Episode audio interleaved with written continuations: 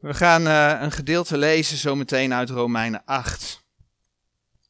De laatste keer dat we bij Romeinen hebben stilgestaan, hebben we gekeken naar Romeinen 8, de versen 28 tot en met 31. Nou, allereerst zagen we dat de Heer zegt dat alle dingen medewerken ten goede voor hen die de Heer lief hebben. Zowel dingen die wij positief ervaren, maar ook dingen die wij als negatief ervaren, onze moeilijkheden.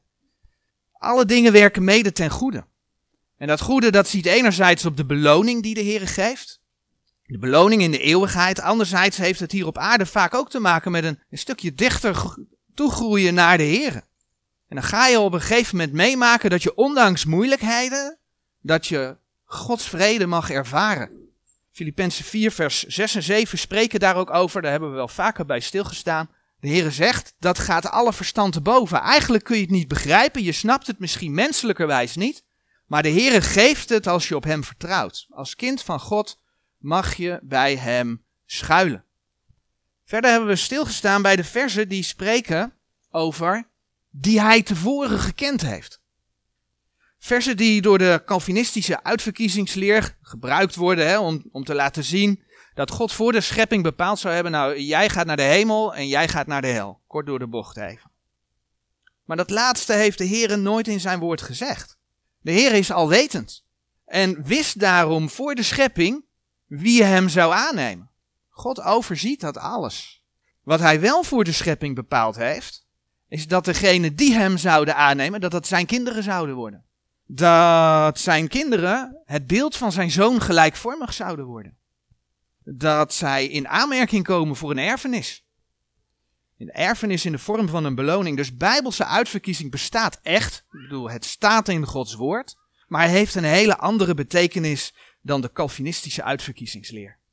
Nou, van daaruit, dat is waar we de vorige keer over gehad hebben, gaan we verder lezen in Romeinen 8 vanaf vers 32. En dan lezen we dan, die ook zijn eigen zoon niet gespaard heeft, maar heeft hem voor ons allen overgegeven hoe zal hij ons ook met hem niet alle dingen schenken? Wie zal beschuldiging inbrengen tegen de uitverkorene Gods? God is het die rechtvaardig maakt.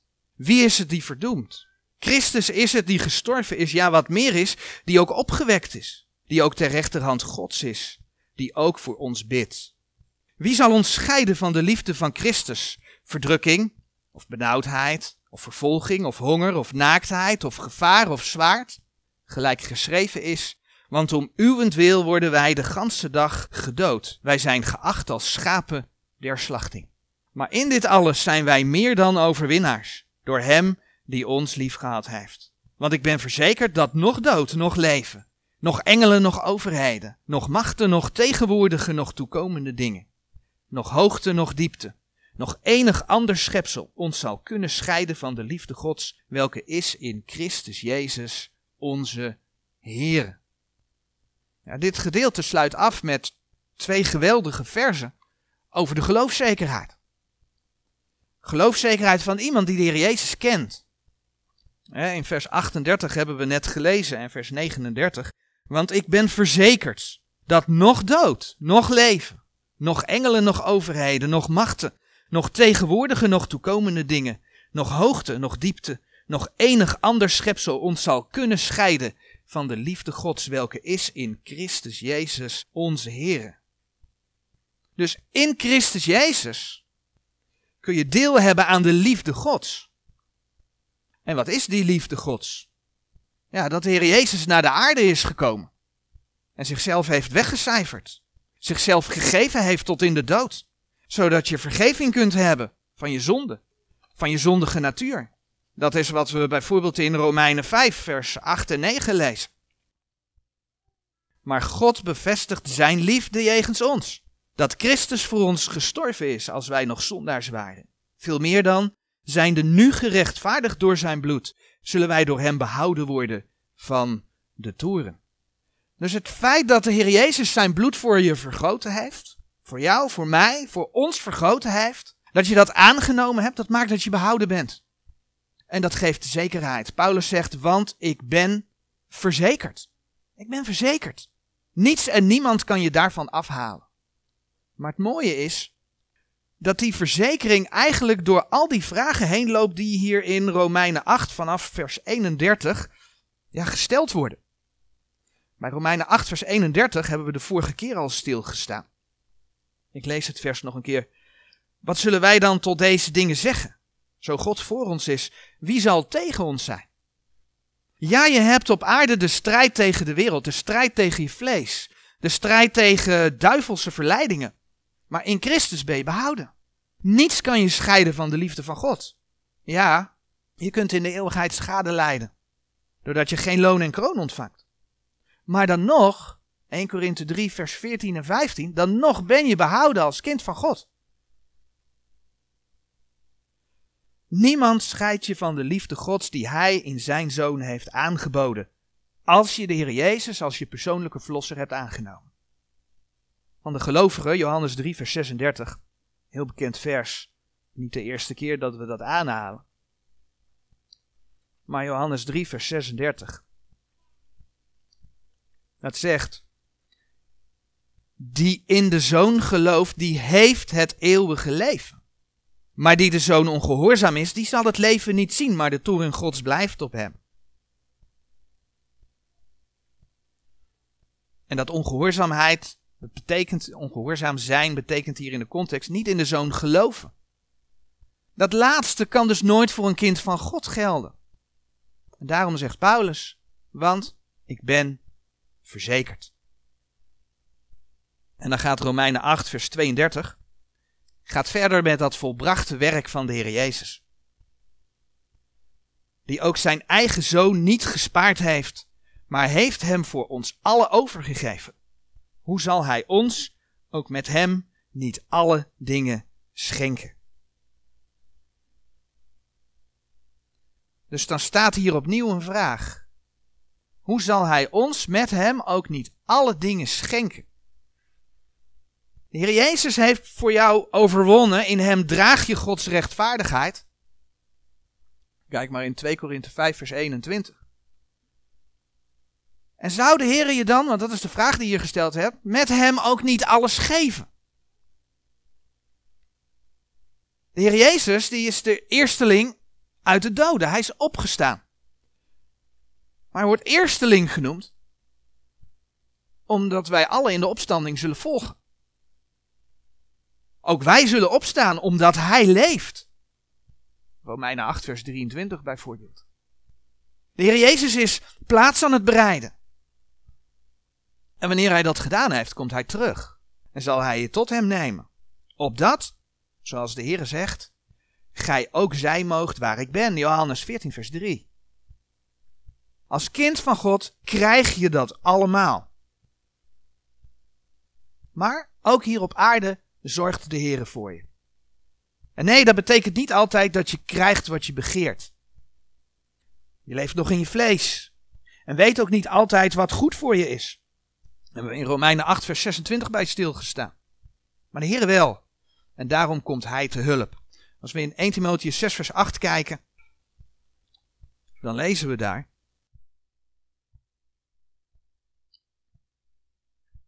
Maar als wij voedsel en deksel hebben, wij zullen daarmede vergenoegd zijn. Maar als je de Heer bidt en vraagt om iets om in zijn dienst te kunnen staan, dan geloof ik dat de Heer dat geeft. Niet om je eigen lust door te drijven, maar wel tot eer van zijn naam. En een mooie tekst waarin dat ook tot uiting komt, vinden we in 2 Petrus 1, versen 3 en 4. 2 Petrus 1, vers 3 en 4.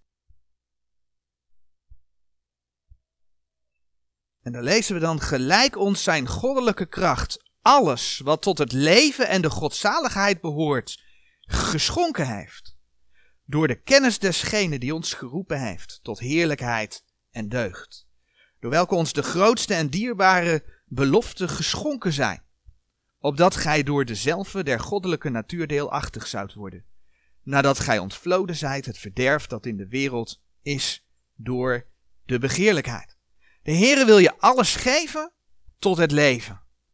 Dat tot het leven, dat tot het eeuwige leven bijdraagt. En dan volgt Romeinen 8, vers 33. Wie zal beschuldiging inbrengen tegen de uitverkorene Gods? God is het die rechtvaardig maakt. Ja, er is er in ieder geval eentje die dat wel wil proberen. Die wil proberen om kinderen van God te beschuldigen van alles en nog wat. Denk aan, hè, dus de duivel. Denk aan de geschiedenis van Job. Dat de duivel naar God toe ging om over Job te klagen. Zo zal hij dat ook bij kinderen van God doen. Zoiets vind je ook in Openbaring 12, vers 10. En soms laat de Heere God, net als bij Job, dingen toe. Dingen om je te testen, dingen om je te beproeven. Hebreeën 12 spreekt over kastijding. Maar de vijand van God, de duivel, kan nooit verder gaan dan dat de Heer toelaat. En al kan hij soms zelfs het leven nemen, dat hebben we in de context van Romeinen 8 gezien. Als kind van God is je ziel veilig bij de Heer. Dat is altijd waar. Matthäus 10, vers 28 zegt het ook zo mooi. Matthäus 10, vers 28. En vreest niet voor degene die het lichaam doden en de ziel niet kunnen doden, maar vreest veel meer hem die beide ziel en lichaam kan verderven in de hel. Met andere woorden, het kan je hier op aarde soms lastig gemaakt worden. Maar op je behoud kan hij geen enkele invloed uitoefenen. Dus daarom houd stand, want als je standvastig bent en bij de Heere komt, is de Heere duidelijk in zijn woord, dan beloont hij je.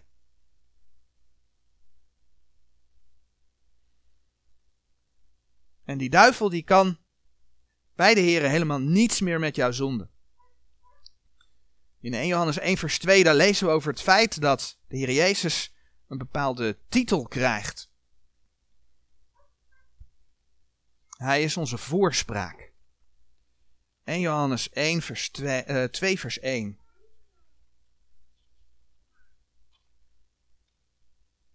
Mijn kinderkus, ik schrijf u deze dingen opdat gij niet zondigt.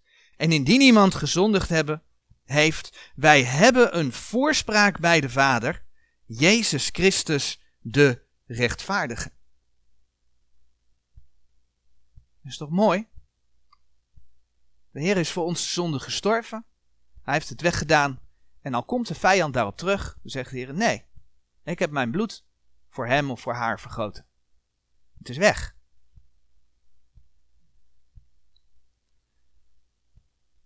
Romeinen 8, vers 34 gaat hier eigenlijk op verder. Wie is het die verdoemt?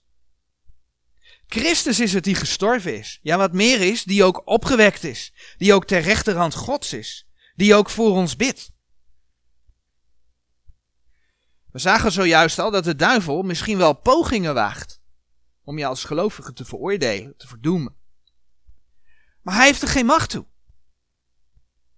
Geen enkele macht heeft hij daartoe. Het is alles aan de Heer. En ja, op de aarde, ja, als je als gelovige niet wandelt tot eer van de Heer, dan kan de Heer ingrijpen. Dat hebben we ook gezien. Aan de hand van Romeinen 8, vers 1.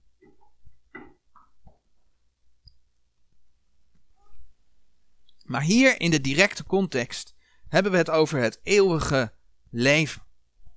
En ook dan, voor de rechterstoel van Christus, moet je als gelovige wegdragen hetgeen je goed, maar ook hetgeen je kwaad gedaan hebt.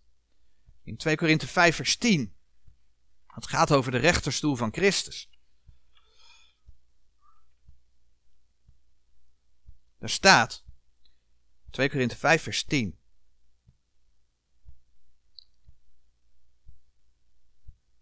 Want wij allen moeten geopenbaard worden voor de rechterstoel van Christus, opdat een iegelijk wegdragen hetgeen door het lichaam geschiet, nadat hij gedaan heeft, het zij goed, het zij kwaad.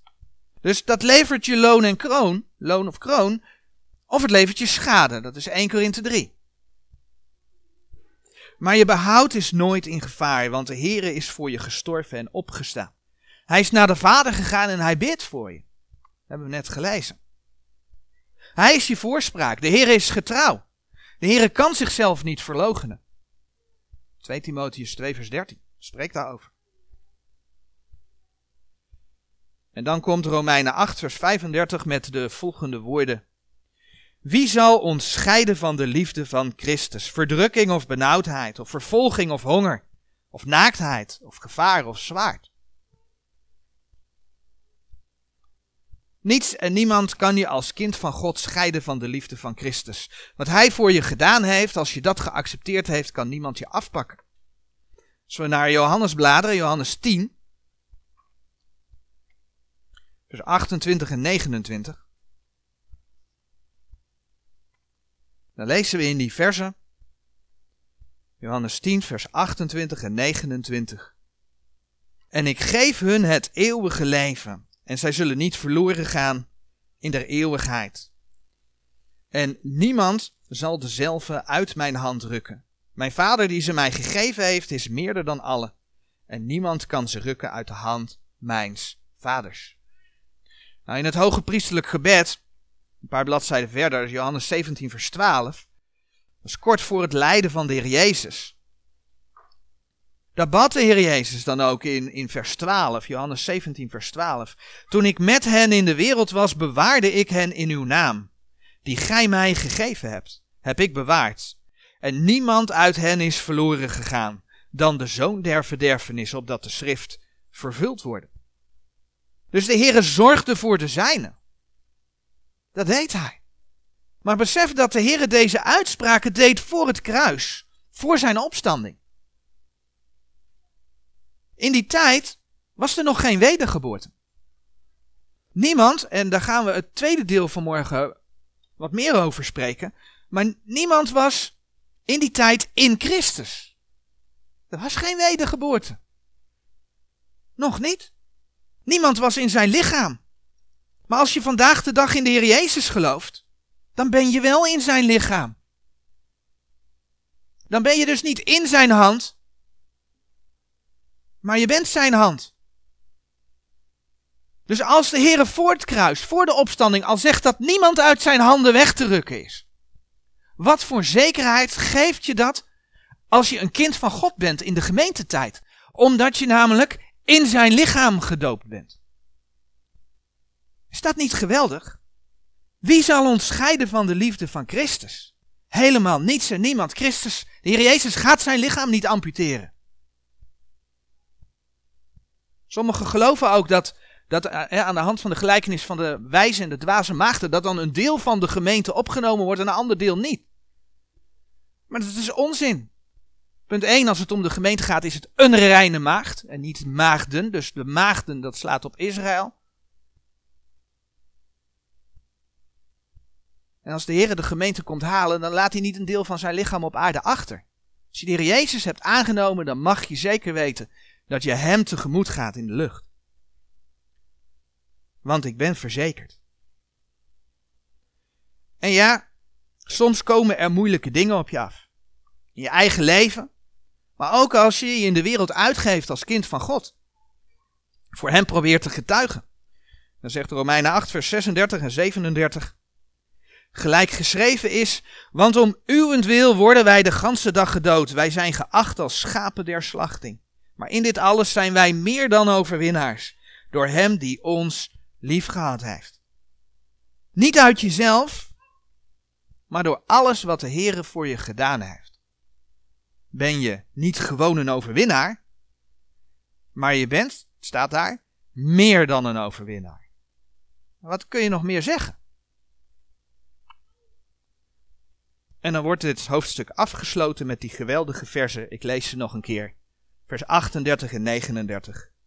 Maar in dit alles zijn wij meer dan overwinnaars, sorry, vers 37 erbij, door hem die ons lief gehad heeft. Want ik ben verzekerd dat nog dood, nog leven, nog engelen, nog overheden, nog machten, nog tegenwoordige, nog toekomende dingen, nog hoogte, nog diepte, nog enig ander schepsel ons zal kunnen scheiden van de liefde Gods, welke is in Christus Jezus, onze Heer. Amen.